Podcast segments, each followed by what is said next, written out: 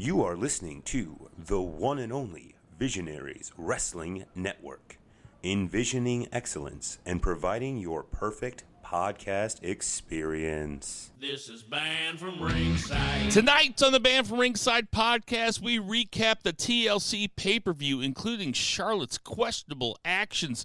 We have NXT and AEW having crazy nights la- t- last night, I should say. And, uh, you know, that and a whole bunch more tonight on the Banned from Ringside podcast. I hate when all the names start to melt together. Wasn't my best. It wasn't my best. Hey man, you don't you'll make it up. Ditch that 9 to 5. It's time to feel alive. Hello, Mark. So, welcome to the Banned from Ringside podcast. As always, I'm your host, Bill Vagey, aka If you don't eat your pudding, you can't have any heat. How can you have your heat if you don't eat your pudding? No. No, no. you don't get that at all. okay, give it to me. Who is it? That's from Pink Floyd, Another Brick in the Wall. It's it's Okay, a see. terrible British accent. My boy Gorilla would love that. He's a huge Pink Floyd guy. Uh, to my left, as always, we have two beers. Zach Pullman. Oh, two beers. Zach Pullman isn't here. He's on his way here, though. Yes, so he, he is, says. I left the front door unlocked, so hopefully nobody steals anything from inside my house underneath the tree. But to his left, as always, we have Jason Cornelius Bell. What's going on, JCB? Allow us to bow our heads as I pull down the latest edition from the Banned from Ringside podcast, volume 135. Chapter 135. three- Chapter 3, verse 14 of the Good Smart saith, hashtag boo the heels. It is all good, baby. Listen, share, subscribe, repeat. Shout out to my girl, Becky Balboa. I'll see you next week. Um,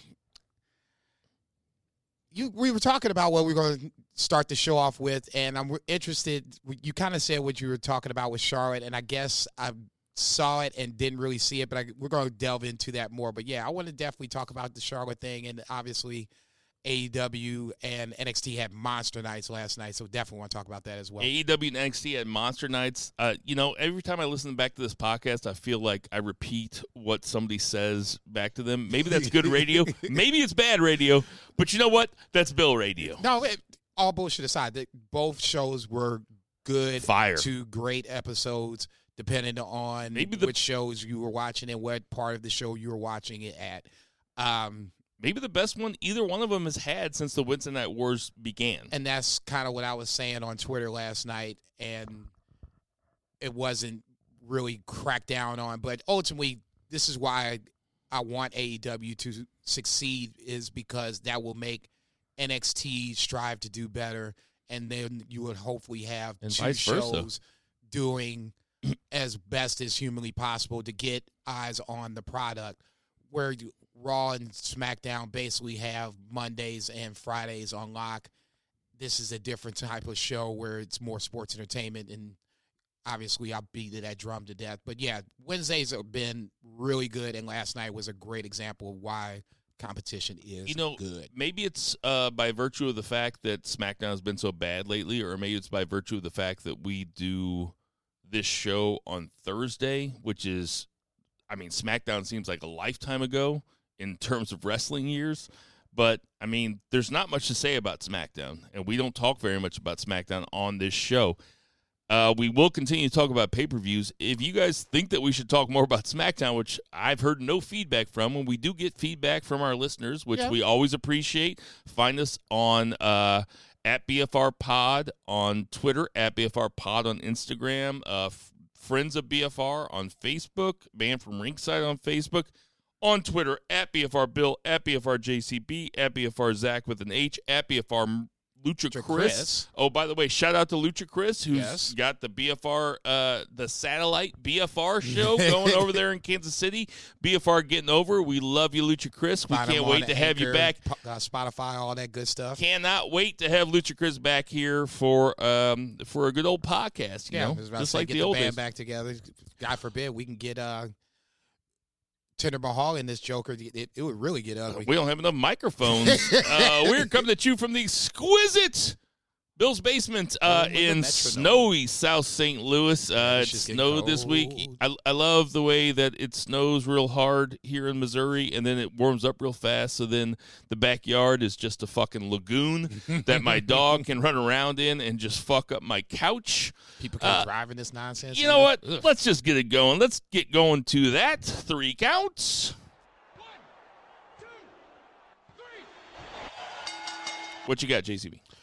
Well, we're going to jump back to uh, TLC pay per view on Sunday night. Uh, obviously, this is where Raw and SmackDown will get a, little, a lot of our play going forward. Um, the biggest takeaway for me personally was a match that I kind of wasn't looking forward to, but kind of wanted to see how it unfolded, how it was actually going to be booked. Was Bray Wyatt versus The Miz? Now, obviously the separation of Bray Wyatt from the Fiend was to me a curious way to kind of book book this angle, play it out, however you want to call it. Um, the match itself kind of went the way I thought it would. Um, It was not a good match. I didn't expect it to be a good match. You just didn't really know what to expect, and to kind of see. It was dog shit though. I don't. I'm not gonna call it dog. I mean, shit. it was a character match. It, it was it was a match trying to put over Bray Wyatt's character Exactly. less than a match that it, like as a wrestling fan, it was more sports entertainment. Exactly. And there I thinking lies the rub where you could see it felt like Bray was kind of playing with Miz, not necessarily taking him too seriously. And then once Bray decided to turn it on, it was basically over. Um, I guess I said it last week, and this is a great example of why I think they just need to take a month off. And Survivor Series, I think, is a good way to kind of finish the quote unquote season Regular season. the regular season, whatever you want to call it. I, I know we're getting ready to go into playoffs in in NFL or whatever, and college or college football for that matter. But we always say that the year ends, the fiscal year ends with WrestleMania, and then the night after WrestleMania on that Raw basically starts a new season. There, this needs to be an all-star break or some sort of break, whatever you want to call it, just to refresh and everything. Because a lot of these matches, New Day and uh, Revival, it was good, but we kind of seen that before. I thought Aleister Black, Black and uh, Buddy Murphy was probably the best match, but you kind of knew who was going to win there. So just to follow this metaphor, because I kind of like it, like you would say that the season starts the night after WrestleMania. That would be That'd be opening one- night. Yeah, your opening night where you would get you know debuts, Right. swerves, all that good stuff to start setting up. And then when you get to Survivor Series, that, uh, that's the All Star break. That's your All Star break. And you then take you a get- month off. You get from you- Survivor Series to the Royal Rumble as the second half of the season, Right. and then from Royal Rumble, Rumble. to WrestleMania as the playoffs. essentially, yeah. Love it. If, I- it, I- if it makes sense that I, way. I, I love it. Yes. Okay. Go ahead. but that, I guess that's what I'm saying because, like I said, to me these were, I won't say throwaway matches, but just short builds, not much to it. There wasn't a whole lot at stake. No, um, even with Roman Reigns losing, which obviously I thought that was one of the slam dunks going in. It only, for me, just reinforces my thought that he's going to win the Royal Rumble. Only one person had Roman Reigns losing. It probably had to be you because you're saying it. Nope, it was Sam. Ain't this a bitch? Uh, you know, before I get too far into it, uh, we did have we did have a clear winner this year this week. There were only six matches. Uh, Bill and Sam tied for last with. Well, I'll say we tied for third yeah. with three. Uh, Zach and JCB tied for second with four, and Murray, the Murray Man Murray, aka Lucha Chris, up oh, kayfabe style, kayfabe uh, had five. The only one he missed was Roman Reigns. He had Bobby Lashley. Yeah. uh, Okay. And that's why I was once again. Thank you for going back to that. So now, you, Bobby Lashley and Lana are getting engaged, and they're still bringing up Rusev in the promo. That's why I was saying on Twitter, this feud isn't over. No, as no, much as you might want to think it's it's going to be over, it ain't over. The Rusev, the Rusev Bobby Lashley thing is not over because I think that WWE sees it as really good TV. They get a lot of hits on YouTube, which is how they one of the ways that they gauge Yeah, for sure. popularity these days. And next week we're going to have a wrestling wedding, and I think we might have one wrestling wedding since we started this podcast. There might be one wrestling wedding every two years. What was the wrestling way on the I cannot remember, but I will say this: wrestling weddings in general are very good. no, this is gonna be a shit show. You no, they're is. great. What? So like Rusev's gonna come down and stop this shit? I mean, yeah, he's gonna throw cake in people's faces. I mean, er, there, how many bad wrestling weddings have there been? I mean, we have Daniel Bryan and AJ Lee, which was a good one. yeah. I mean, the ultimate one is Macho Man, and, And and uh, Elizabeth, where Jake the Snake and Undertaker breaks. we had up. Edge and Vicky. Yeah. Okay. Fair. All right. Eh, I, I'm I'm missing a bunch. There, I'm there's sure been- there's more. Oh yeah, there's plenty more, and and and some that are not even WWE related. wrestling weddings are good. I just I don't. Uh, I guess. I mean, Come on, just no. I I just uh, this one's just gonna have to play itself time. out. No, I'm not going to shit on it. I'm just saying if you're going by what Rusev has been so happy about, he wants he should want this wedding to go off without a hitch because that way he doesn't have to pay alimony. So why stop it? well, I mean, I mean, you're throwing logic into it. Okay, that's what I'm saying. Okay. So, uh, New Day win over Revival. uh, good match. It was, but like I said, it was nothing that we haven't seen before, Uh, and it just keeps you know New Day hot. And Were you surprised that Corbin went over? upon retrospect, no, because The only thing I was it just keeps heat. It keeps heat on Corbin. It keeps him relative. But that's I've never s- another that's another feud that's not ending. no, and now going that will spill into the Royal Rumble where somehow they'll be in the Rumble match at the same time, and then it'll end probably end that way. You know what I hope? I hope that they have Reigns versus Corbin at the Royal Rumble as a one-on-one match, so neither one of them is in the Rumble. That would be better, right? Yeah, but then, Because then it takes Reigns out of the equation. come on now. Oh, Reigns could win the Rumble. Of course he could. Of course he could. But here's my question. As it stands, you have two champions and Brock Lesnar and Bray Wyatt, Yes. or The Fiend, whatever, whomever you want to call it. okay. So the Royal Rumble winner obviously gets a title shot. Uh-huh. Logically, there's about maybe three to five guys that have a legitimate chance to winning. One of those guys is Roman Reigns. Yes. Okay. At all times. Okay. I'm From going, here to eternity. yeah, un- until I mean, until he's done. yeah, okay. He's always got a shot. Right. He's getting back to the title. This is his one true way to do it. Not unless you come up with some fuckery to where Well, yeah. somebody else wins, he wrestles that person and he gets the that. Either way, ultimately, Well, if they're telling the they're story, going back to where he's going to be facing a champion at WrestleMania. if they are telling the story that the Fiend is unbeatable until somebody takes him down, it would make sense that Reigns would be the one to take him down. That's all I'm saying. Yeah, I, no, I totally That's get all I'm that. saying. I'm saying they can get they can get there without him winning the Royal Rumble. I, I, is next week the Beavers? Next week is the uh, beef, yeah, Beaver Awards. Because I don't know if we've had this in I I don't know if we've had this in previous years when we do our best of, but if we, did we ever do like the biggest dis- disappointment of the year? I'm yeah, I'm sure we have. Because I got mine ready made. I'm not gonna say what it is, but I got mine ready made. No, I'm I, I'm pretty sure, and I'll listen to last year's, but I'm pretty sure we did biggest disappointed. And we did it at the end of the year. We did not do it before WrestleMania. No, we do it. At it the was end the year. last yeah. podcast Yeah, of the year. we do it Yeah, at the end of okay. the year. Um, so let's get into this Kabuki Warriors versus Charlotte Flair and Becky Lynch. And I even sound racist when I say Kabuki Warriors. I feel like I need to remind people Not that- that uh, they're the ones that came up with those those names. Yeah, It saying. sounds racist. Yeah, I'm not a fan. So the Kabuki Warriors is just Asuka and Kairi Sane, uh, two uh, Japanese women who are crazy good in the ring. Damn shame it's a tag team.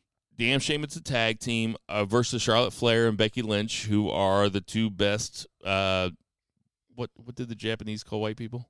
Uh, Genjins. No, not that's not it. What the fuck is it? No, uh, gringos. Uh, so it's That's not Japanese. I know. That's the joke. So anyway, it's Charlotte Flair and Becky Lynch versus the Kabuki Warriors. Um, there was a spot. Kairi Sane takes some some some kind of concussion during the middle of the match. Uh, there's a debate online. WWE did nothing, by the way, to mention this. Oh no, They sh- they they need to though. Like if you're going to be taken seriously as a billion dollar product and as people who as a company who's supposed to be taking concussions CTE protocol seriously, when something like this happens, they have to come out. They have to say that Charlotte got fined or what whatever. So somewhere along the way, it's a tables, ladders, and chairs match, which means it's a ladder match, which means that the team that climbs to the top of the ladder and grabs the belts off the the thing This hanging at the top of the yeah, it's WWE. titles. Huh? This is WWE. They're called titles. Yeah, but we're smarks. I'm talking smarks. So she's got to grab whoever grabs the belts gets it. Kairi Sane gets concussed somewhere throughout the match. There's a spot where Charlotte goes to spear Kairi Sane on the side of the ring. Uh, Kairi Sane does not take the spear like a wrestler. Like she kind of gets hit in the stomach. You know, it's wrestling, so she's supposed to sell. She doesn't sell at all. She just falls down. Falls down. I mean, she looked like I mean, she looked like just somebody who lost their legs underneath them, which is not the way that I mean, she's 24 years old. I mean, she's a she's an elite Yeah, athlete. she should be in her prime. Right. Well, she is in her prime and she's in great shape and this is not That's I, what I mean. I've watched Physically, I've watched the prime of her 15 shape. Kairi Sane matches at least from front to back. This is not the way she does it. Charlotte stands over top of her, slaps her in the face right away. She's standing over top of her, just bends down, smacks her in the face, and then there's a table sitting ringside that Charlotte picks Kairi Sane up. Kairi Sane did not know that she was getting picked up for a power bomb. She was dead weight. You guys can probably find this online if you haven't seen it. This is after they were throwing her on, over the tables back and forth. yes, Correct. Okay. yeah.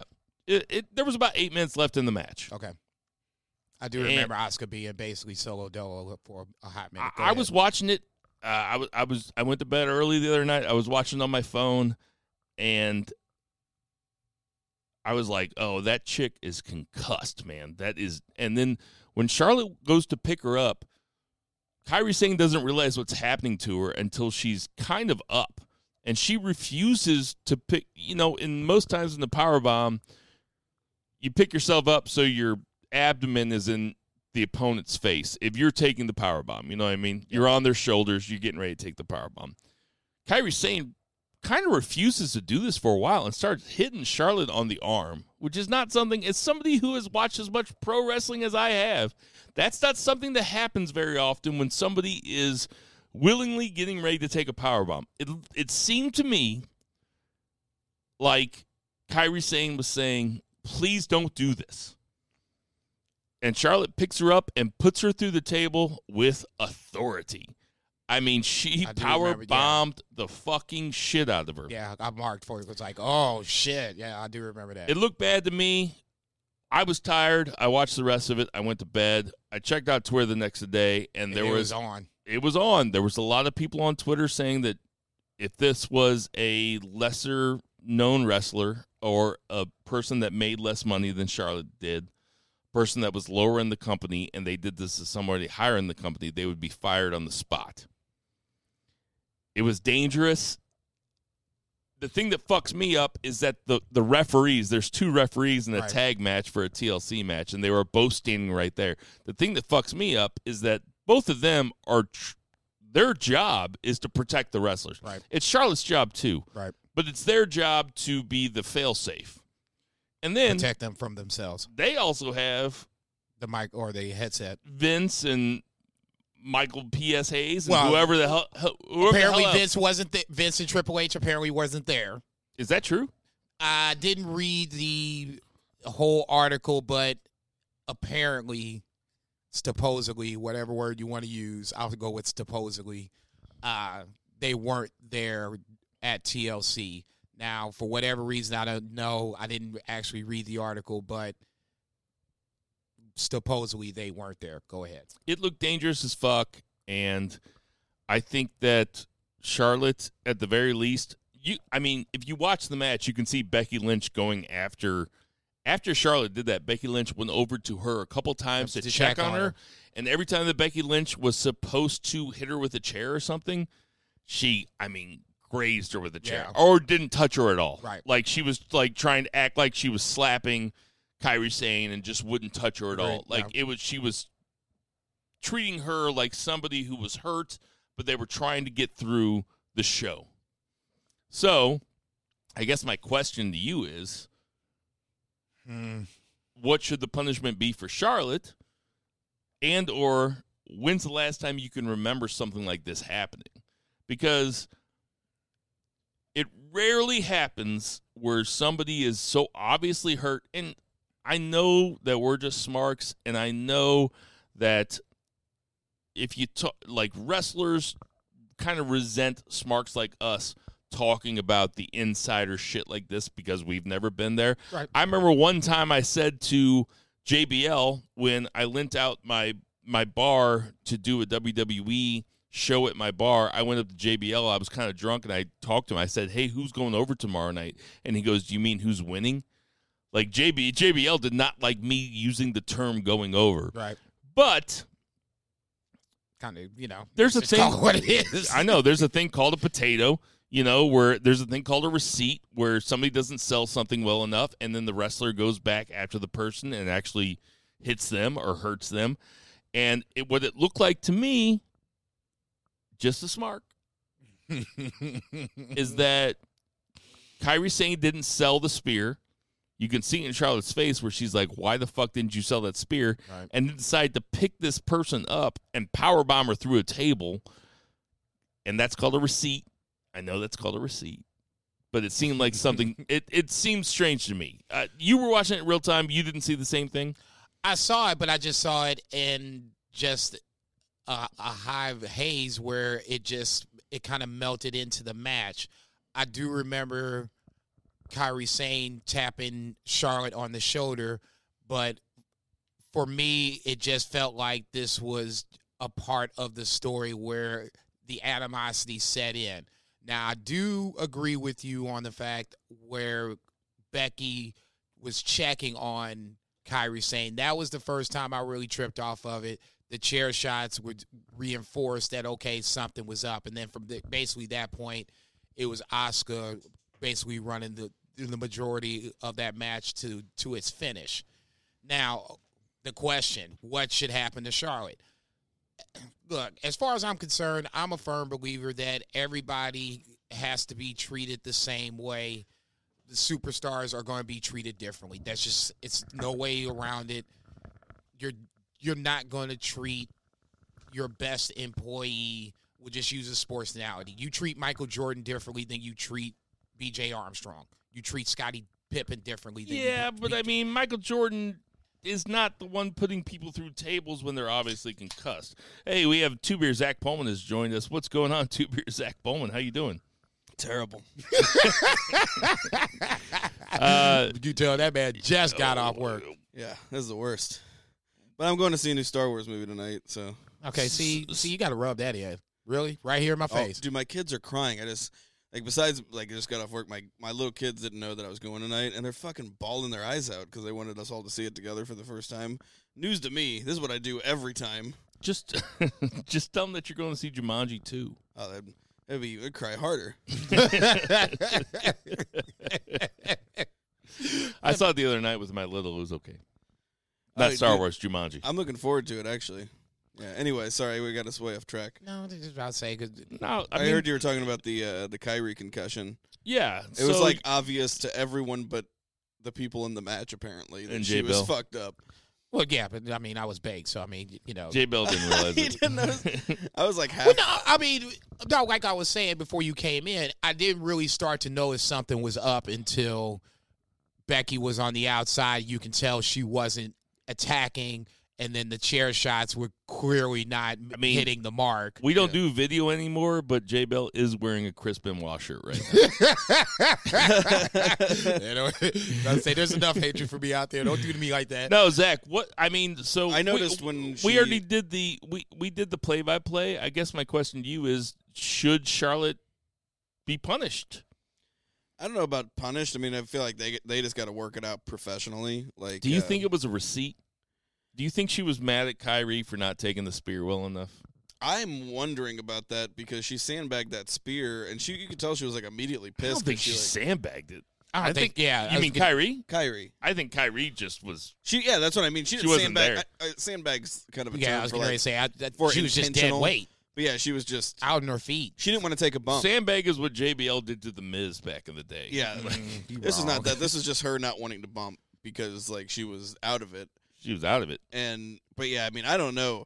I think uh, it goes it goes up, you know, because you got the one you got the wrestlers who are in there like kind of putting on this show and like props to Becky for actually kind of being the one to like corral everything. Yeah. But I mean, like, there's how many refs are out there? Two. There's at least two refs. Two. What the fuck else are you doing during a TLC match besides making sure everybody's okay? And then you got the, how many people in the ref's ear? Like nobody's paying attention. Were you listening to us? No. I mean, no. Go go ahead. I'm not like you're not going over anything. Uh, you're going over stuff that we already said. But I mean, Yeah, this that's is only that this is only it. reinforcing our point. Yeah, it was just it was just wild. I noticed because I had the iPad out and I'm like snuggling with my daughter because I was watching as I cooked dinner and the first couple matches were banging. I'm like, oh, dude, what's up? I'm like Humberto and Andrade. I'm like, cool pre-show match. Sorry, kickoff. Vince is listening. Uh, and then we have uh, the opener, which like super creative, like fun ladder match. And then we've got uh, uh, Black and um, Murphy, and I'm like, this t- fucking TLC thing is really pulling it off. it was popping. and then it Yeah. just shit the bed. And then, I was like, so I was just kind of checked out, and I was like kind of half watching. I had the iPad on my lap, like very low sound, and then watching something with my daughter. And I looked down, I saw that spear, and I was like, oh, that was weird. Mm. And then I see this power bomb, and Kairi is like fighting so hard to not go up for this power bomb. She's even like uh, slapping weight. at her. Okay, and that's why. Dead weight. And that's why, for me, just looking at it, it just looked like this is just a part of the match. Power bomb, vicious. I was like, oh, I popped immediately, and then that's when everything changed. Becky goes Yeah, but- over, checks on her, and then the match proceeds. I'd Go like to see what I'd like to hear a wrestler's perspective, like because I don't know what the protocol is. You know what I mean? Professionally, when something like that happens, I think that I think that when Kairi started Chris hit, Stallion when you need him. I know it, it'd be great to have him here Yeah. for this conversation, Mhm. just because he'd be able to provide a lot of stuff. Because I felt like when Kairi started hitting her arm, when she was, it, it, for those of you that haven't seen it, like her knees were around Charlotte's head, but she was laid all the way back to where her head was almost like right around Charlotte's waist. You know. Yeah. And then when Ky- I think when Kairi realized what was happening, she starts hitting Charlotte on the right arm, not slapping her arm, not hard, but just slapping her. but like, but not in a not in a kayfabe style. Kayfabe style. Kayfabe style. She starts hitting her like, "Yo, yo, what the fuck I'm am I? tapping the What the fuck fuck out." are you doing? Like, do not don't don't put me through this table." And she puts her through the table.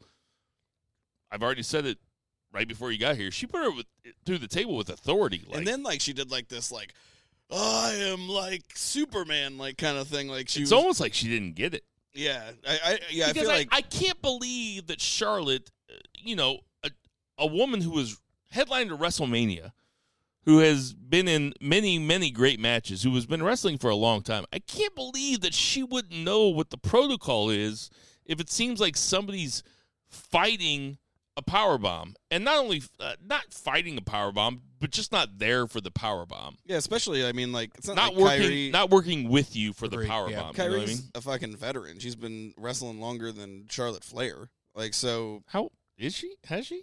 How old is she? I mean Charlotte Flair hasn't been wrestling that long. But how old is Compared to- Kyrie? How old is she? I don't know. I mean, like she was.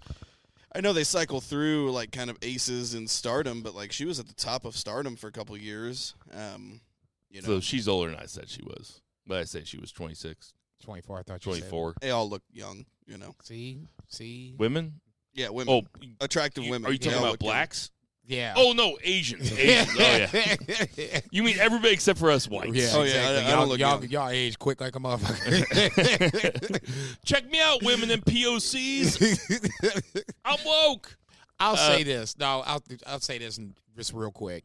At the end of the day, Charlotte eh, has to take some blame for this. She's not ultimately the Oh, end all to God. be all blame, but yeah, I There's- would like to there's to blame to go that- around, but she's yeah, part of it. I would like to think as you're working with her, and like you said, there are moves that need to be assisted moves. The power bomb is one of those moves, and when you're not getting the help that you need to execute the move, you should recognize that there is a problem. Now, from that point, if you, I'm not going to sit up here. And my my opinion is that yeah, you're going to have to reprimand Charlotte. But you're not going to fire her on the spot. I'm- if you want to find her, you find Joe Schmo in these groups X, and Charlotte gets X minus one. You I'm know not. what I'm saying? I'm not saying that anybody needs to be. I'm not calling for anybody's firing. That's not what I'm saying. I'm saying if Curtis Ax or not Curtis Axel, if Mojo Rawley would have done this to, let's say Seth Rollins, Mojo Rawley be out the door the next day. If Mojo Rawley was in some kind of match where he had to put so Seth Rollins okay, to a just, table, Okay, for the sake of or yeah, just like the- some some brawl or something, for the sake of argument, with the Mojo Rawley KO spot two weeks ago, if they got into a brawl and Mojo Rawley hurt Kevin Owens, I mean, it's not even that because it would have to be in a match where a table spot would have to happen. But like a Royal Rumble spot or something like that, where a table came out. Let's let's just call it a Royal Rumble spot, right? And a table came out, and Seth and Mojo were working together, and then Mojo, Seth was clearly concussed, and Mojo picked him up and put him through a table. Mojo would be fired the next day. Now, that's a little different because Charlotte brings a lot more money. Charlotte grabs a lot more money than Mojo Rawley. But if the tables were turned, if it was Kairi Sane doing something that was super dangerous on Charlotte Flair, Kairi Sane would be fired the next day. that that I disagree with. I don't know. Didn't they do that to CM Punk? Didn't he get a concussion and they actually sent Kane out, who wasn't even Yep. in the match, and put him through a table? Table again, yeah. Like, That was a That Royal is- Rumble. That that That is was a Royal Rumble. that Yeah. is the story. We got to keep it moving. Hey, do you want? Did you watch AEW and NXT? I did. Which one do you want?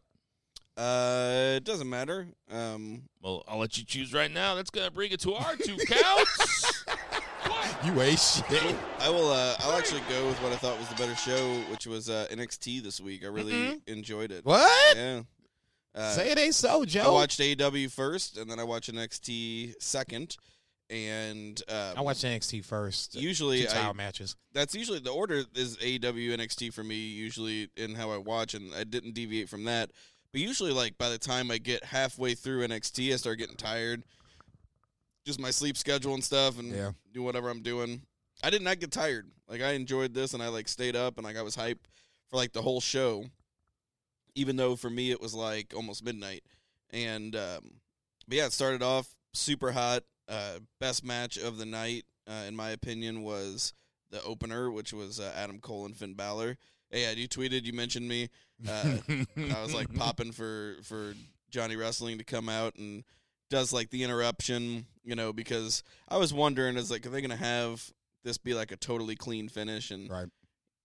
you know, they kind of want to protect Finn because he's NXT, but he was main roster and he's former champion. And he's obviously over. you couldn't and- you couldn't have Adam Cole lose. So that's off the table. So how do you protect Finn, yeah, get Adam Cole the win, and set up another match. another match with Balor versus Johnny Gargano? Yeah, so we have like it was just really well done because there's your program, and we knew it was coming, and there's already a story built in because Finn, you know, would have already wrestled Gargano, but uh, you know, this he put him out like with that DDT. So anyway, this is like super dope match, um, total takeover match. I mean, this is Finn Balor versus Adam Cole at Takeover, Yeah. like basically to open a Wednesday night show with no commercials. So I thought it was great. there were basically two takeover matches Yeah. on NXT. If Two you- takeover match. Actually, I would say I would argue uh, uh, Damian Priest and not that Day. one. No, the Kushida and Cameron Grimes. I really yeah, like I that like match. that match better than uh, uh, Killian Dain. Uh, Damian we'll get back. To, we'll be- get back to the OB match in a second. But NXT decided last night that they were going to put on a pure wrestling show. I mean, Yeah. there was I don't think there were any even vignettes. I don't think there were any promos. It was a pay per view. Yeah, There was six I think- matches no, in two think, like, hours. there was like a, an Io Shirai kind of like mini vignette, and then her match. well, came she fought afterwards. Santana Garrett. Yeah, Yeah. Where the fuck has she been? Get see. God, But I mean, that's sometimes that's, that's a. I mean, that's a. No, it's just it goes back to what I've always kind of said that WWE in general is really an an embarrassment of riches when it comes to talent. We saw what uh, Deonna Purrazzo on Raw on, on Monday night. Now here's Santana Garrett. You know Chelsea Green is hiding in the mix somewhere. So I mean, you know, this is what. As much as you know, I hate WWE sometimes. This is one of those times where I hate them because Santana Garrett has just been marinating in this women's division. Not saying that she's come up and needs to be the champion, but I mean, she needs to be on TV way more than just, you know, what I would consider a job to Io Shirai. well, fans didn't give a shit about her. Io was the star, and Oh, Io's yeah. the heel, which is really funny. They'll 'Cause give a the- shit about her eventually. Yeah, I'm, I'm just saying they they don't see her, they don't know her. They're Right. conditioned like WWE, even NXT. Like you're conditioned like if you're not out there winning, you don't matter. Like that's just how the fans and it, it's not their fault. It's just that's how whenever you watch like that's why you know these guys we talk about all the time they don't get over because Vince will send them out for three weeks in a row to lose to a big star and you're like well well they can't get over and it's like well dude like you fucking beat him three times in a row like let him get a fucking win. You know, Throw it to bone. So it looks like we're going to Gargano. Balor, which we should Balor. have had last time, so we're actually it's coming it's coming along now. See, you all worry for No, nothing. It was yeah, well, yeah. I mean, shit. I was worried that So his fucking career was over. who does Adam Cole fight next? Ciampa? Ciampa. Yeah. Ciampa, and then I think he drops the title to him. I think that's the whole thing. I think that's why Ciampa didn't lose in that four way, or was it a three way Triple threat. triple threat, and that's why Cole doesn't lose to Balor Speaking of my or to Green. Like the whole thing is Adam Cole, Ciampa, WrestleMania. You know, You or think they're gonna wait that long? Man, it's a long way. I don't know away. if they're getting past Royal Rumble with that. Yeah, maybe it's Royal a- Rumble? That's a big one. That's a Royal big Rumble show. is six weeks away. When's the next takeover though? I It, would it have has- to think it would it's be six Royal weeks Rumble. away. Yeah. Yeah, I guess so. Yeah, so they can do it there. I just yeah, wherever that's that's the plan. I imagine. Like it just it just seems obvious. That's the If you had to watch trajectory. one match, would you rather watch Adam Cole Ciampa or Finn Balor Gargano? No, my answer. Gargano. hmm Cole Cole Ciampa intrigues me, Yeah. man. Um, it really does. I just, I mean, the little bit that we got from War Games, I'm just like, now add the title on top of it. I mean, don't get me wrong. Both matches are going to be great matches. Both matches will probably be takeover matches. Hopefully, they can Oh, they'll both be takeover Gargano, matches. or Gargano Tho- those Balor out those will both be takeover. Takeover. Well, I don't know. Now that they're on TV, like That's what I'm saying. Now, that you're on TV, Balor Gargano might actually can happen they before can you they do get it to for takeover. six weeks before before they have I, takeover? they can. It's will they is the question. I think they can. I just don't know. They They got plenty of people to to stay on TV, and uh, they got plenty of yeah. I was going to say like, they can keep them apart. if you yeah you know? if you can get you know the North American title, I guess is going to be in an open challenge next week. So there's a week right there.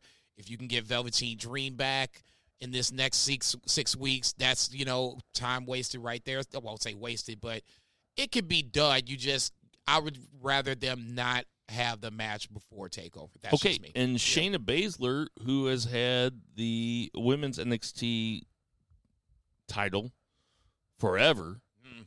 uh, seems, seems like it. I mean for for at least 365 days, right?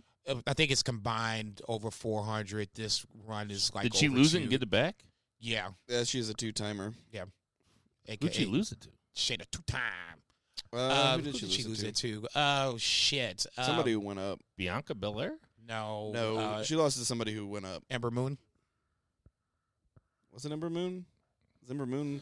I know. Obviously, it was not Anyway. memorable. Shayna Baszler lost to Rhea Ripley in a, I mean, literally a fucking great match. Maybe the best Shayna Baszler match ever. In a 20, 23 minute match, uh, Rhea Ripley is a star. I know that she's got the uh, jetpack. Hmm. and I know they're sending her to the top, but man, she's good. She's so good. It is like the perfect thing to do. Like we've said it. Like they need to take that belt off of Shayna. It was time, and it was time for Rhea.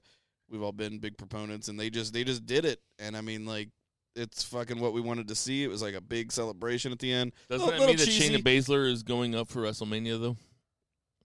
Oh, Shayna Baszler is going up soon. Like, Yep. like they already had her like on those Raws and Smackdowns. You know, like yeah, they had with for Cole for a reason. You know, Yeah. get used to this face. You know, Yep. They she's put, coming. They put her over. Yeah, you know, over some of their biggest stars. You know, Yeah. at at uh, Survivor Series, you know, she won the triple threat match over their two big champions. absolutely. So I mean, yeah. and Becky doesn't job to anybody. Like she is the star of the company. So I mean, well, Like, she didn't. She I know, didn't, but I'm just saying, but she, she, didn't win the match. win the match either. Yeah. So yeah, Bailey unfortunately did the job there. I'll I'll take it one step further. Where now apparently Stephanie Stephanie McMahon has come out and said that Ronda Rousey is coming back at some point too. So yeah, Yeah. it- there's no reason for Shayna to be in an NXT anymore. If you want to throw her the rematch just to reinforce the Rhea Ripley started the title reign, that's great. But yeah, there's un- unless you're just keeping her with the you know Duke and Shafir because I don't think they'll be able to come up to the main roster at this point. No. Not unless you just want to keep them as could be like you know like J and J chauffeurs, yeah. security. Yeah, you you can. do They're do not good enough to wrestle matches, or else they'd be wrestling matches. They're in dark matches, but you know we don't see that. Others do see it. They're not Said- good enough to wrestle Okay, matches. But So if they go on the, uh, if they go, it might I'll be just the say best on for 'em TV. Fair. to do the loops. It might be the best thing for them because they can wrestle the dark matches four days a week and they'll get better. You know, Okay. Well, I'll just go like this. Shayna Baszler's on the way up. Now, I won't say on the way up, but she's leaving NXT. Now, where she ends up, yeah, ultimately, I don't think it she's really. plateaued. yeah, right. Um, it de- I guess it depends on where Ronda goes. Is where Shayna. I think Shayna would go.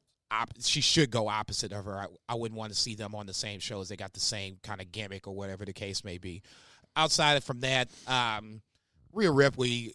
I'll I'll echo what Bill said, and people kind of forget she was the first NXT UK Women Champion. You know, she beat Toni Storm. This was at the start of the year, and now she's ending the year beating arguably one of the best, if not the best, NXT Women's Champions in Shayna Baszler. So I mean, And that's yeah, good, if if the the pack wasn't on her at, in January, it's definitely on her now. and that's a perfect reminder to let you guys know, our listeners, that next week is the beefers.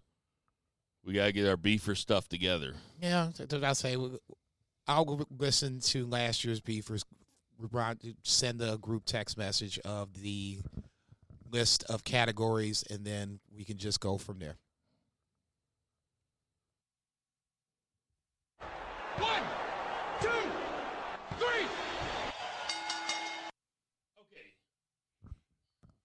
Okay, here we are. So uh the three count is AEW Wednesday night Dynamite, which happened last night, which uh Apparently, a lot of people didn't watch it. is that true? Uh, the numbers came out. NXT won uh, the ratings war for the week. Uh, I believe it was 746 to just a little over 500,000 for AEW. And then they also won the demographic war as well uh, for, I guess, men v- between uh, 18 and 40, whatever the case may be. So, yeah. uh, 18 and 49. yeah, big win for NXT across the board, but it wasn't like AEW was a bad show. I, I guess just people didn't watch it for No, whatever reason. in fact, AEW was a great show. Um, like most Smarks, I taped one and I watched the other one live. Uh, AEW was uh, started off with Omega Which one did you watch live? NXT. Okay, I watched two title matches. I just it was hard for me to be, you know, as much as I love AEW. To me, when you have two title matches, that's the priority. But go ahead. So I will say that I watched NXT live because I knew I wasn't going to be able to watch the entire thing.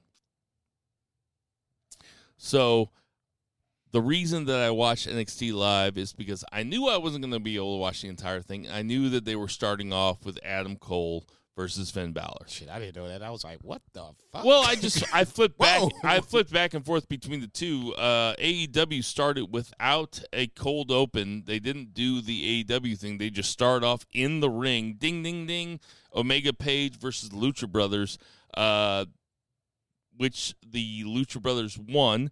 Omega and Page start pushing each other, and then not, and then the bastard Pac went backstage and went to fuck with Nakazawa, who they say in kayfabe style Kayfabe style.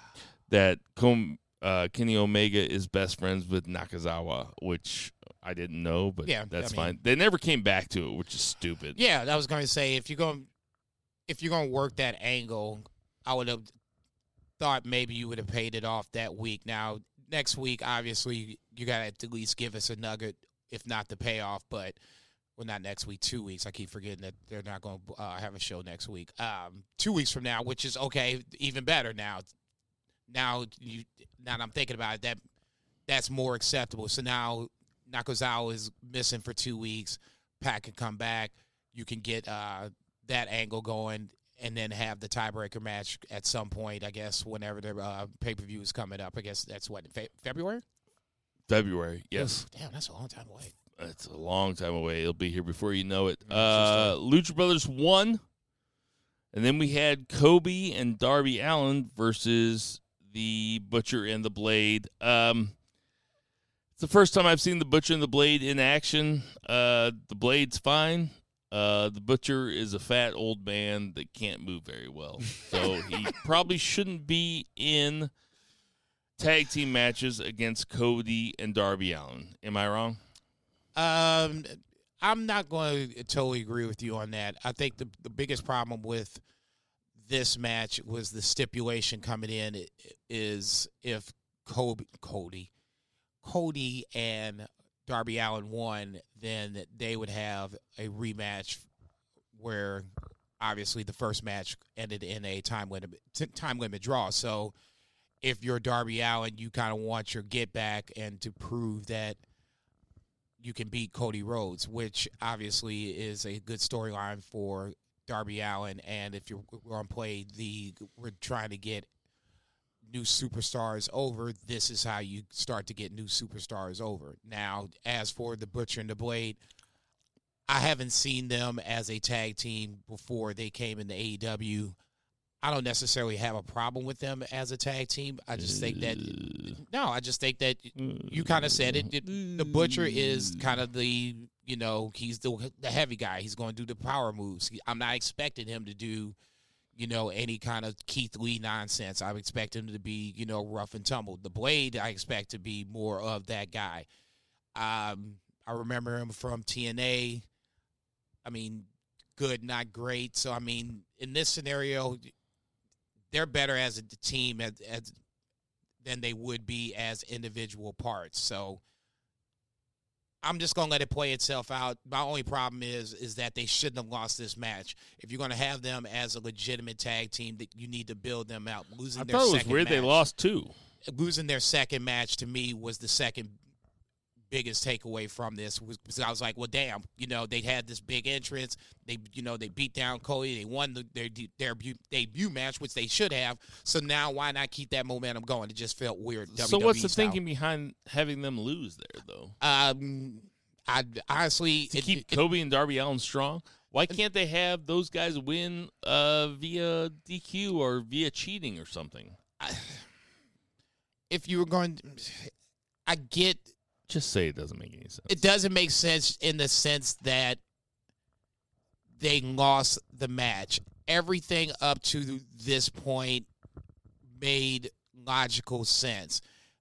Darby Allin was kind of weird just coming out to help Cody, but Cody apparently didn't have any friends, even though at the end he's helping out his friends catching a beat down, but we can get to that in a second. Okay, so I'll, I'll, I'll skip ahead to the end because I want to talk about uh, Jungle Jack Perry versus Y2J uh, last. So at the end, you have Young Bucks versus SoCal Uncensored. I see you. Um, The Lucha Brothers came out and made fun of Christopher Daniels for botching that spot last week, which he botched the fuck out of. I mean, it was a legit botch. I appreciate that Christopher Daniels is enough of a man to be able to take that uh, on screen because they showed him the phone. Right. All they did was show him the phone of his botch move. Um, and then SoCal and Uncensored comes out and beat the Young Bucks in not a whole lot of time at all, probably less than 10 minutes. Give or take, yeah. It didn't. It, it felt like it was 16, 17 total minutes, including the entrances, give or take. So yeah, Oh, I think it was less than that. And but Whatever, regardless, you were sitting there watching it with me. You had already seen it. I hadn't seen it. I said, "Man, that that ended quickly. What's happening now?" And then Dark Order came out. Dark Order comes out, and they have a bunch of guys called the Creepers that are wearing gimp masks, and they come out and they beat everybody surround down. the ring, Um, are you style. are you okay with this type of development? It seemed kind of um NWO, uh, maybe like low key NWO, like to Low-key have Nexus. When Low- they surround the ring, that that was the very first thing I thought was like, this is that's the Nexus type shit. right Um, to where there's there was probably fifteen guys. Yeah, but that's you know that's why I was said last week. This is your cult of AEW. The um, oh, I can't think of the guys' names now. Um, NJPW doesn't have a cult. but that I All don't. they they, have is teams, they got factions. I mean, you know that's you but know, not a not a cult though. tomato tomato. I mean, if you want to, No you know, tomato. No, don't tomato tomato me. Oh. I'm saying that like, if you want to present it as a true competition, like Okay. I understand sports entertainment, but NJPW does it perfectly. Is what I'm saying. You have Lij, you have Bullet Club, you have you have Tama Tonga, and all these guys that are teams, but it's all presented as a athletic competition. okay, go ahead. Is the Dark Order a little bit too much? I think they're trying to be over the top. You know, honestly, I Is think Is that good? in this scenario, I don't think it's necessarily bad. It it reminds me of like the the Ministry of Darkness back in the the 2000s in WWE, Not 2000s. or was it in the late 90s? 97. Okay, that was over the top.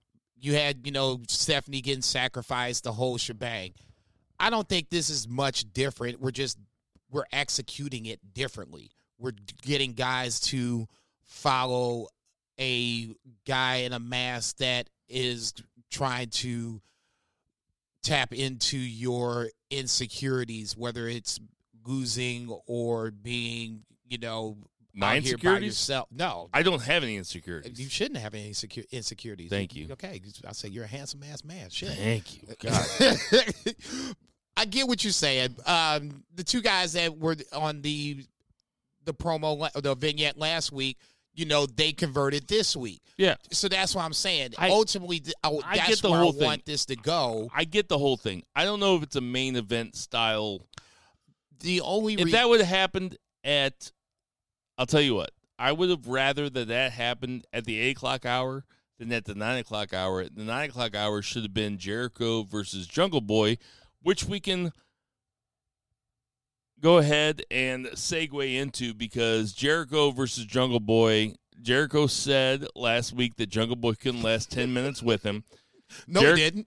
Jericho and No, Jungle Boy, didn't. Jungle Boy and Jericho had a nine minute match, and the last minute of the Oh, match shit. was Jungle Boy Just getting just taking the lion tamer, bent. or what do they call it, the walls of Jericho, taking that for the last minute, and they had they showed his mom in the audience, his sister in the audience, his grandmother in the audience. Uh, he is Luke Perry's kid, Mm. and uh, That poor bastard right there. he's he's, like, he's he's 22 and he's small.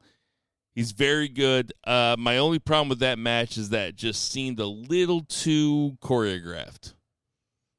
It was. It didn't seem like a real fight. It seemed like they were going from move to move to move to move to move to move to move to move, which is something that wrestlers do. But oftentimes wrestlers have a little bit of fight in the middle of it. So, what you think about that match? this is why it would it probably wasn't the main event. Um, if you're thinking that it was a choreographed move to move to move to move, um, that's fine. I, I can kind of understand that, but I guess that's kind of the story that was being told. You have Chris Jericho, who clearly is the champion and has put this challenge out. Now, obviously, I don't think most, and I might be just you know, taking a a leap of faith out on this one, but I don't think most people really knew who Jungle Boy was until they started watching AEW. So let's just take that for the the premise that you don't know who Jungle Boy is, but you know who you know obviously Chris Jericho is. So yeah, Chris Jericho needs to you know be more dominant, make Jungle Boy fight from underneath. And then from that point, you know, Jungle Boy can get his offensive move set in, which basically that's what he did. You know, his move set is what end up playing out. Was it choreographed? Yeah, but I mean, this is choreographed as a a a whole, you know, telling of the story. I don't necessarily think it was a bad match because it st- stuck to a script. I just think that for Jungle Boy being as young as he is, this was probably the best spot. Oh, I'm not saying it was a bad match. This shouldn't have been the main event. I It- get what you're saying. For Wait, me, wait. for me, it was the most fun to watch because, as a longtime wrestling watcher, I could see that Jericho was trying to put this guy over. Jericho was trying to make this guy look as good as he could.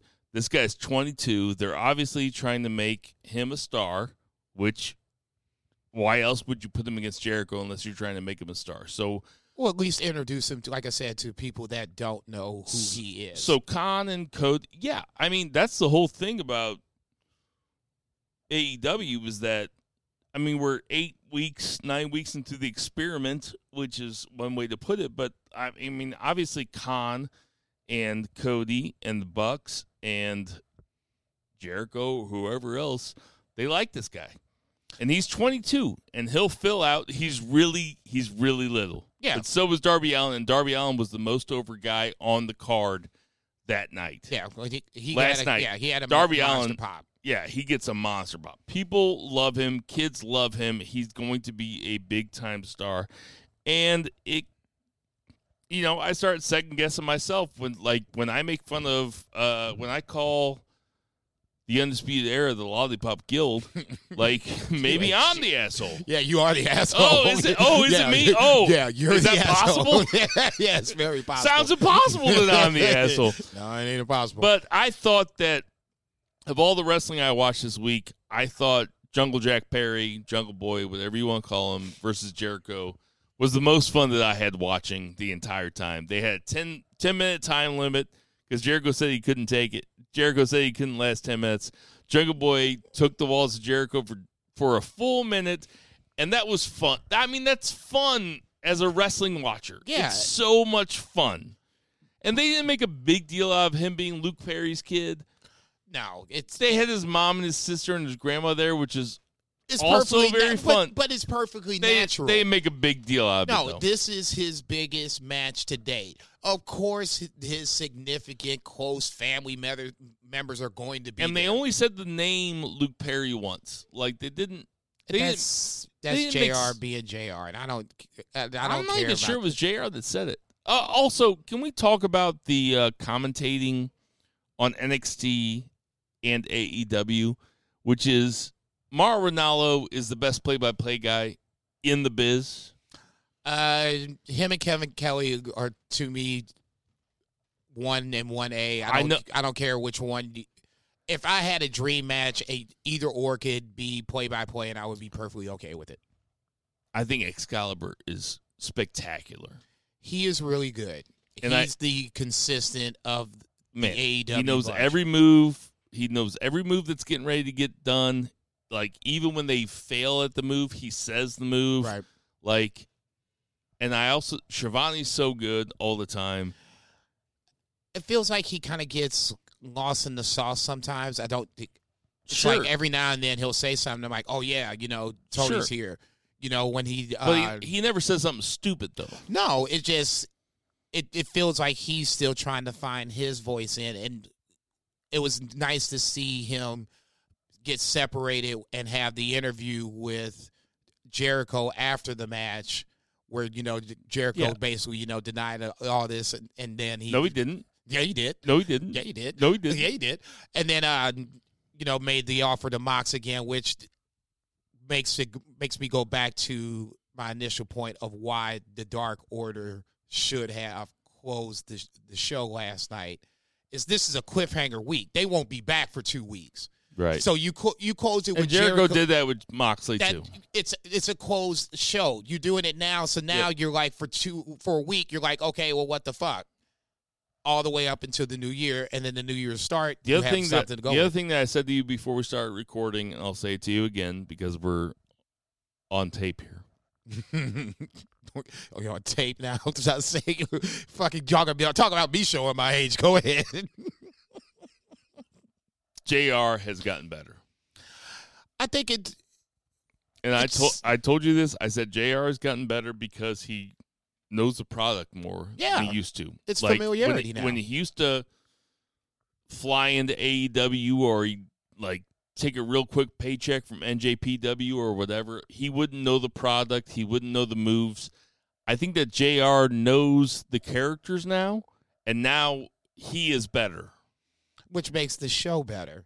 It makes the show better, and it also kind of brings Jr. back a little bit, which eh, which is what everybody wants. Everybody wants Jr. to be good again. I don't know, man. There, there are people out there that don't want Jr. to be good. Fuck just- them. Don't you want JR to be good? No, I want no, I want Jr. to be good because I I don't want Jr. to slide to the point where I'm like, okay, see, you got to go.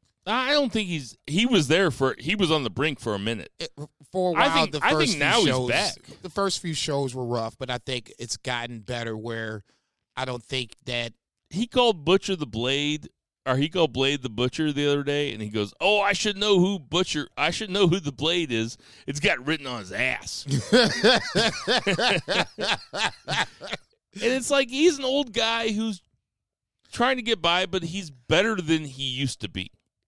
Like, but like I said, I I'm think- talking about the last two years. Yeah, I was just going to say his New Japan work was not very good. Let's just No, call it, it- for what no. it is. No, that's being I- nice. it was terrible. I get, His No. initial AEW stuff was terrible. yeah, uh, but On a I get the why. I get why you bring in Jr. on both counts. For sure. He's New Ja- JR. yeah, with New Japan, you don't have to bring in Jr. You got Kevin Kelly, and that should be your guy that you're going to ride with to you figure out the next plan. For sure. for AEW, Jim Ross, I thought kind of felt like he wanted to jockey to be the lead play by play guy. And I think now it's kind of like Excalibur is taking that lead a little bit. JR kind of, you know, gets in on the second, and then Schiavone sprinkles something in at the end. well, what's kind of weird about those three is that they're all Bob Ueckers, Right. which means they're all play by play slash color guys. Right. Right. and it's and it's gonna be hard for three guys of the same milk to have three microphones and try to commentate on the same I. I don't know. I thought, like, I mean, I watched the entire show tonight, the entire way through, and I thought the three of them together were pretty good as long as Excalibur takes the lead. and I think that's the biggest thing it, because Excalibur knows these guys and he knows the product the best of the three. He needs to be the one that he also tells the story. he also knows every move. Like when when the Lucha Brothers are trying that double underhook DDT uh, tag team move, I don't even know The what it's finisher called. on Kenny Omega. Yeah. Um, shit. I don't even know what it's called. But when when when they package do it, power driver. At least the move is the package power driver. Now what Fenix does to jump on top of it. Now if there is Right. a, another word but when they do it, Excalibur, Excalibur knows exactly knows what, what it is. exactly what it is right I off the bat. And that's where where you're going to say Ranallo is the same way. I mean, But, uh, Not well, only- Ranallo's a different. He's but a I different, mean, he's he knows guy the move, but he just he's so over the top with you know getting into the match. It just kind of for me, it kind of drags me I into mean, it. really, the the dream the dream team would be Ranallo and Excalibur. No, I, I wouldn't want both of them.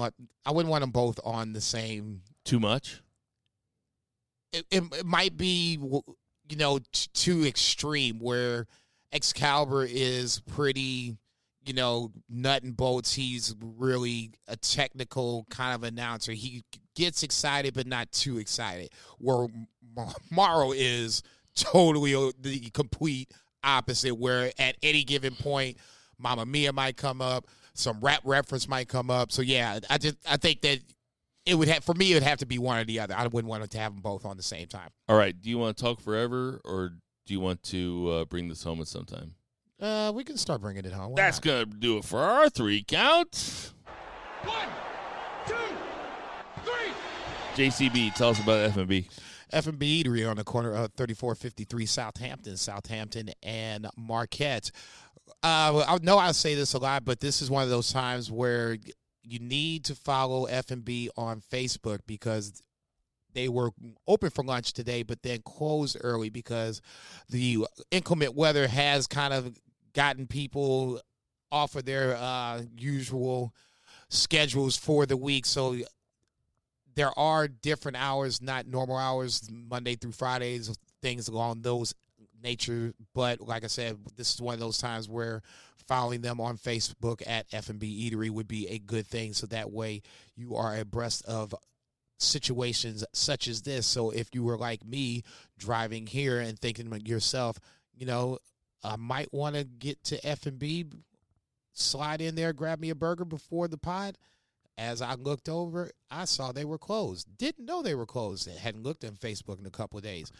That's what I'm saying, people. You need to be following these guys on Facebook so that way, if you have that hankering to get something done, you know ahead of time. That way, you Great breakfast. Go ahead. Killer breakfast. Oh, yeah, I've never had the breakfast, but I, I love their breakfast. I'm just, I'm, I'm a just one of those guy. guys where you sleep till four eight four p.m. I wish that was the good old days. Um, no, but like I said, it's one of those things where, like Bill said, killer breakfast on the weekends. They're closed Sundays and Mondays, and then throughout the week they have hours from eleven to four. Then they close for an hour to reset, and then from five to eight. Tuesday through Friday. So yeah, check my boy Mike out at F&B Eatery 3453. Tell him that Banned from Ringside sent you. This is banned from ringside. All right, a couple odds and ends. Uh, Seth Rollins and AOP. You cool with that? Because I'm cool with it. Uh, yeah. Um, it gives for me. It's more about AOP. I mean, Seth is basically over at this point, whether you like him or not. Yeah, but he's such a great heel. He's such yeah, a he's a he's a better he's a he's more. a natural. I think heel. people naturally like to He's got two him. weeks as a heel, and he's so good in it. um, I I like this promo. Basically, you know, you know, I, it's the usual. I blame the fans promo, but for him, it was just basically like, you know, I did everything you guys asked me to do, and you you still kind of turned on me. So you know what? Fuck you guys. Now we're gonna beat down, you know, Rey Mysterio. You know why? Because you know you helped out uh, KO. So yeah, it's for me. I like the pairing, but it has to be at some point more about AOP, whether they challenge the Viking Raiders or, you know, start having tag team matches and build up to a Viking Raiders uh, AOP match because that that has to be the end game. I mean, All right, so next week we have Rollins versus Mysterio. What do you think is going to happen? I mean, it's going to in schmaz, right? yeah, KO should come back and that should be your kind of mini Royal Rumble preview. Four or five guys in the ring. Obviously, Rollins and AOP having the numbers advantage, and I would assume some sort of schmaz. And but the the faces should come out of this, I would assume, but I'm probably wrong on that. Not a whole lot to talk about this week besides what we have. Marty Um, Scurll. Marty Scurll. Uh, I'll talk about this shit. Please talk about Marty Scurll. No, uh, NWA had their uh, pay per view. I guess that was Saturday night. I know we like to talk about all things chronologically, but this was more on the odds You and do. ends. Um, look, we can throw this Not in me. on the odds and ends. um, I watched it. I thought it was okay. I was a good. It was a little disappointing in parts. Um, the main event, I thought was probably the best match. Uh, two out of three falls. James Storm versus Nick Aldis, where you had James Storm having his pick of his referee and Nick Aldis having his pick of the referee. Long story short, Nick Aldis retains in a swerve where Kamille spears um, Tim Storm and they form a faction, they being Kamille, Nick Aldis, and the Wild Cards, the former tag team champions. So they're having their victory lap in the ring, and then enters one Marty Scurll. So obviously, Marty Scurll's ROH um, contract expired within the last uh, couple weeks of us taping, but I think it was last week when we taped. Uh, I think it expired, but anyway, he comes out, he makes his appearance. So for those who don't know, Marty Scurll and uh, Nick Aldis are real, legitimate best friends. They grew, you know, grew up together, wrestled together. Recently, just had a title match against each other, where obviously Nick Aldis went over. So now, here comes the free agent Marty Scurll back to basically throw down the challenge to one Nick Aldis. So now Nick Aldis said that he was going to start forming a team, so which made me perk my ears up because that means faction and Jason loves his faction. So I was thinking to myself, Sure self, who oh, I love your faction. I was like, so who's this faction going to be? And I like this faction. It was teased that Kamille might turn on Nick Aldis leading up to this pay per view. So that was com- something interesting to see. Tim Storm and obviously Nick Aldis had a, uh, title match uh, to start off the NWA Power episodes where if Tim Storm lost to Nick Aldis, he could never wrestle for the title again. Obviously, Tim Storm lost, so as the referee coming into this match, I was thought that was a possible swerve. So there was a lot of intrigue coming into this. The faction was formed, and then on top of it, Marty Scurll came in to basically be with the NWA for the foreseeable future. How long that is, time will only tell. But obviously, for me, seeing him come in, I thought he was AEW bound for sure, but see him coming to the NWA is a huge feather in their cap. It's probably a short term He's, feather yeah, he's not but- there. it's still a feather in their cap. It's getting eyes to their product. Maybe it's a scenario where he has to wait a certain length of time. I don't know. Honestly, I don't care for somebody that likes the NWA show and the product. I think, like I said, this is a huge kudos win for them, and hopefully, this will give them more eyes on the product. This is banned from ringside. Okay, this is a programming note. Uh, we're not going to have the beefers next week. Uh, there's a bunch of Well, obviously, let's you know, holiday stuff and vacation stuff. We might not have the Two Beer beefers ain't even here until right now. January the 9th. Yeah, two beers not even here right now. We're not going to have the beefers until January 9th. Um, but we will have the beefers on January 9th, ninth, which we gotta do Wrestle Kingdom the week before. We'll figure that out. we got Wrestle Kingdom next week. And uh, Jason, no two just weeks. two weeks. Two weeks. Jason, Next week is a usual next podcast week. next week it's just going to be me and Jason, so we could have a fight to the death. Who who knows? I plenty mean, of room down here. uh, getting ready to say, yeah, ooh. Plenty of room. I was getting ready to say now that I'm looking around. Yeah, I could start. I could jump off some shit at Yeah. this bad boy. so uh hold on a second, guys. no, no, no. Birthdays. That's what I'm doing. Oh Okay. wait, oh we got a bunch of birthdays this Yeah. week. Uh Gene Mean, R.I.P. R.I.P. would have been 77 this week. Mauro Ranallo is 50. Primo Colon is 37. Oney Lorcan is 34. Otis. Do you know what Otis's last name is? No clue. Fuck, no, you don't. Dozovic. Uh, Luke Yeah. Gallows is only 36. He's younger than me. Uh, Great. Muta is He's- alive. Yeah, he's alive. Uh, I was gonna say 54. Jamie Noble, one of the great J and J security, is 43. Cassius, oh no, Oh no. is younger than me. He's 40, and Rusev is 37. On Rusev Day. Rabbit fever. Hey, everybody, we know there's tons of podcasts listening to. We appreciate you guys listening to ours. For Two Beer Zach Pullman, Check. for Aaron Vagey, Check. for Reba the Dog, for Check. Xander the Cat, Check. for Millie the Cat, Check. for Vice, Check. for Shock City Studios, Check. for Sam the Mauler Mall, for Check. Lucia Chris, for Check. Murray Man, who did I forget? Uh, For podcast. Jason Cornelius Bell! Check. I'm Bill Vagan. Check. Everybody boo the heels. Woo! Merry Christmas, bitches. Merry Christmas! Lifetime